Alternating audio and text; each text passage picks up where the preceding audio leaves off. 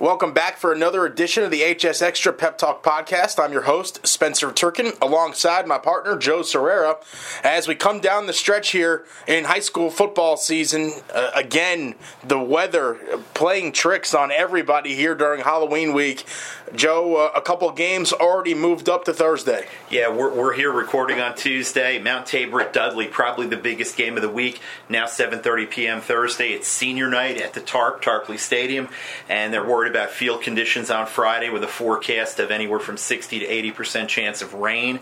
Also, Morehead at Rockingham County moved up to 7:30 p.m. Thursday you know, this was supposed to be the last week of the regular season, but because of, of earlier hurricanes, there's now a week 13 of the season next week, and already we've got we've got eight games among area teams scheduled for next week. So uh, it's been a wild season. Uh, we'll see if any more postponements happen or games being moved up. If they are, you'll find out about it on hsxtra.com, and I'll tweet them out. Well, Joe, let's dive into that very important first game. Uh, Mount Tabor at number four Dudley it looked like going uh, a few weeks ago that Parkland had this thing completely under control, and then Tabor just five and zero oh in the conference, and I think to the surprise of a lot of people because their beginning of their conference slate was so front uh, was so much weaker than yeah. the back portion right. uh, that people weren't sure what this Tabor team really was, and well, here we are. Yeah, they weren't playing very well early in the year, but a, a Parkland team that, that handled Dudley pretty pretty convincingly, 21-7. Uh, Mount Tabor beat them 49 to 7 last week. I, I don't know I don't know if anyone saw that coming. I think if you ask the Mount Tabor people, they didn't see it coming in terms of 49 to 7. You know, Tabor is now in control of the conference. They won it last year. There, there's no way, with all the graduation losses they had, that anyone, I think, thought they were going to win it again this year. And they have that opportunity but for Dudley, a huge opportunity also. After that Parkland loss, it looked like they're playing for second, third in the conference. Well, now, if they win this game, it's a three way tie with Tabor and Parkland, and there'll be a draw this week to sort out who would finish where if we get a tie. We had that situation last year with Southwest Guilford, Dudley, and Mount Tabor going into the final game, but Tabor beat Dudley to wrap it up. You know, this Dudley team, they they play good defense, but they have to be able to throw the ball. I talked about that in our scouting report this week. I mentioned Mike Wyman, and the receiver junior, as a guy to watch. If they're going to beat Tabor, they're going to have to get the ball downfield to Mike Wyman and, and maybe some other people, maybe Makai Wally, the freshman who is so fast. He had a great catch against Parkland and then fumbled the ball. But you know they've got to get the ball downfield. You know they're going to be able to run, but it's going to be more of a grind it out three yards, four yards, five yards, three yards kind of running game. They don't really have that breakaway threat. They've got to get something going through the air if they're going to win this game and possibly win the conference. Would you be shocked if Dudley was able to pull this off? No, no. After after Mount Tabor forty nine, Parkland seven, nothing nothing in that conference is going to shock me. That that that score when I saw that blew my mind. But uh, Dudley is is still a very good football team. They're very good up front defensively. They've got some great linebackers. They've got a stable of running backs. They can run block. They can pass block. They just have to get consistent, better play from the quarterbacks in their ability to throw the ball downfield or at least get the ball out into space to Wyman or, or Makai Wall or one of their other guys in space where they can do some damage. But, you know, you got to tip your hat to Mount Tabor, though. This team really looked dead and buried early in the season, and, you know, they've won five in a row. They were one and four you know, and they showed a little bit in beating West Forsyth for that one win early, but you know, I don't think anyone thought that they, they would be in this position. No, uh, and I certainly didn't. Uh, however, this week I did pick Dudley. It is senior night, and it is a home game. Uh, Dudley, very good at Tarpley Stadium. Yeah, I, I, went with Mount Tabor mainly because of the problems that Dudley's had throwing the ball, and they're going to have to score some points against this Tabor team. Uh, Jaquan Albright, the Tabor quarterback, has been playing great football. Uh, maybe not as as dangerous overall as Camion Shell for Parkland, but he's good, and you know they're going to have to score some points to match him. You know, if they can get a little bit going in the passing game, yeah, they can win this game, but th- that's the big if. The next game we want to talk about Western Alamance at number six, Northern Guilford. Northern Guilford still in this conference championship race. Yeah, they win this game and they'll have a game at home against Person on November 9th And if they beat Western Alamance, that game could give them the conference championship. They would have the tiebreaker on Western Alamance, and Person is a team that, that Northern really shouldn't have any trouble with it unless it's a letdown situation. But they've really got their work cut out from this week. Western Alamance coming in, having won eight in a row, dropped their opener 14 to 3 to Southern Alamance, and our, our old buddy Fritz Hessenthaler there. They played a great game, uh, beat Western Alamance 14 to 3. Since then, Western Alamance averaging 41.2 points a game, unbeaten. They've rolled through the mid state 3A, although last week they had a tough one with Eastern Alamance 37 34. And that has to give Northern Guilford some hope because their game with Eastern Alamance was 40 to 36, their only conference loss, and they led a couple times in that game. So they've clearly got the firepower to compete with Western Alamance, but they've got to get a big game from their defense. And they've got guys on defense who can make plays.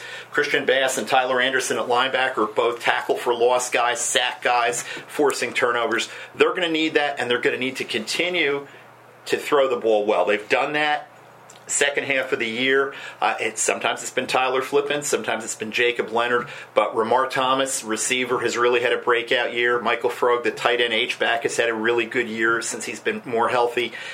They've got the firepower. This will be a good football game. Uh, the next game that we want to talk about is a, a huge one in the Metro 4A, really for that second place slot in the playoffs and maybe a chance at a home game in the playoffs, depending on where things kind of work out in the bracket. Uh, number 10, Northwest Guilford at number 7, Grimsley. And when you look at these two teams, Joe, Northwest Guilford, a squad that started out hot, uh, has kind of fizzled here later on in the season. Grimsley, though, uh, despite a loss last week to Page, uh, still on that uptick. Yeah, I, I, think the concern with Grimsley has to be don't let that Page game beat you twice. That, that They played hard, they hung in there had it down to 14-7 in the second half when they were down 21-7 had a had a, a pass to the end zone that that really should have been a touchdown that would have cut it to 21-14 with about 3 minutes to go. You know, there was a lot of emotion, a lot of energy expended in that game. Got to see how this Grimsley team can bounce back from that. Northwest Guilford, they're playing for their lives. They, they need to win this game if they're going to be in the playoff picture. That would get them to 2 and 2 in the Metro 4A and probably create a three-way tie for second with, with, with, a bunch of two and two teams.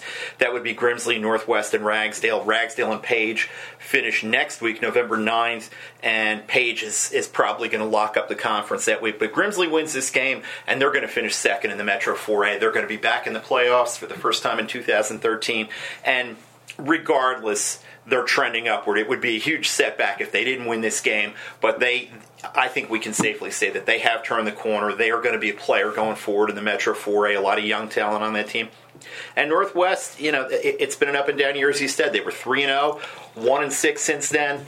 They really need this game if they're going to be in the playoff hunt. Uh, the job that Daryl Brown has done over at Grimsley, I mean, uh, I don't think we could say enough about the turnaround job that, that he's done and, and the differences that we've seen uh, in that program really for the first time since they made a state championship appearance. Yeah, the, uh, the Page coach last week, Jared Rolfus, spent about a minute after the game talking about how, how much better this Grimsley team is, how much more physical they are, how much more disciplined they are, how much tougher they are.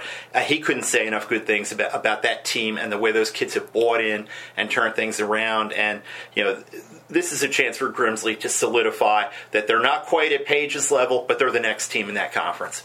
Well, the last game we want to talk about features High Point Christian. Uh, playing in the playoffs, playoff start in the private school sector, and uh, yes, folks, they are welcoming a team from Georgia to come play in the playoffs. Yeah, Rabun Gap uh, is what they're known as, but it's Rabun Gap Nacoochee. It's up in the the I guess it's the northeast corner of Georgia, uh, near South Carolina near North Carolina. They they were were not uh, basically welcomed into the private school association in Georgia because they're so far away from anybody else. So they've been playing North Carolina teams for years in the NCISAA. They're five and five going into this game. High Point Christian is seven and three, coming off of a, a, a decisive loss, 48-13 to. Uh, Baltimore Mount St. Joseph, but th- that's a good team, a number number six team in the state of Maryland, according to Max Preps, with a bunch of Division One prospects on it. And the one positive that High Point Christian can take out of that game is they made some moves. They took uh, sophomore quarterback Luke Hommel, put him in in the second quarter of that game, moved their quarterback John Saunders Jr. to wide receiver. The results were pretty positive. Uh, 14 completions for 319 yards and a touchdown for Hommel after that. Saunders, seven catches, 225 yards. I think they found themselves another wide receiver to go with a pretty good group they already had. That's the kind of thing they can build on. That's probably the way they're going to look going forward. If they win this game, High Point Christian's a number three seed in Division Two, the the second tier of uh, NCISAA playoffs. They would go next week to Indian Trail, Metrolina Christian, a team that's also seven and three like them. Uh, that that's a winnable game for them, and then they they'd be back in the uh, state championship game. But this is a game High Point Christian should win. They, they're a good football team. Their schedule, two of the three losses were to Charlotte Christian, which Max Preps has as the number one team in North Carolina, and the number six team in Maryland, and then a letdown loss where they had some guys out in another game. So they're a good football team, and I, I think that move that they made gives them even more weapons and makes them even more dangerous in the playoffs. Well, that'll do it for this edition of the HSXtra Pep Talk podcast. Make sure you follow us on Twitter at Turkin35 and at Joe Sirera NR and online all week long at hsxtra.com. We'll talk to you next week. Take care, everybody.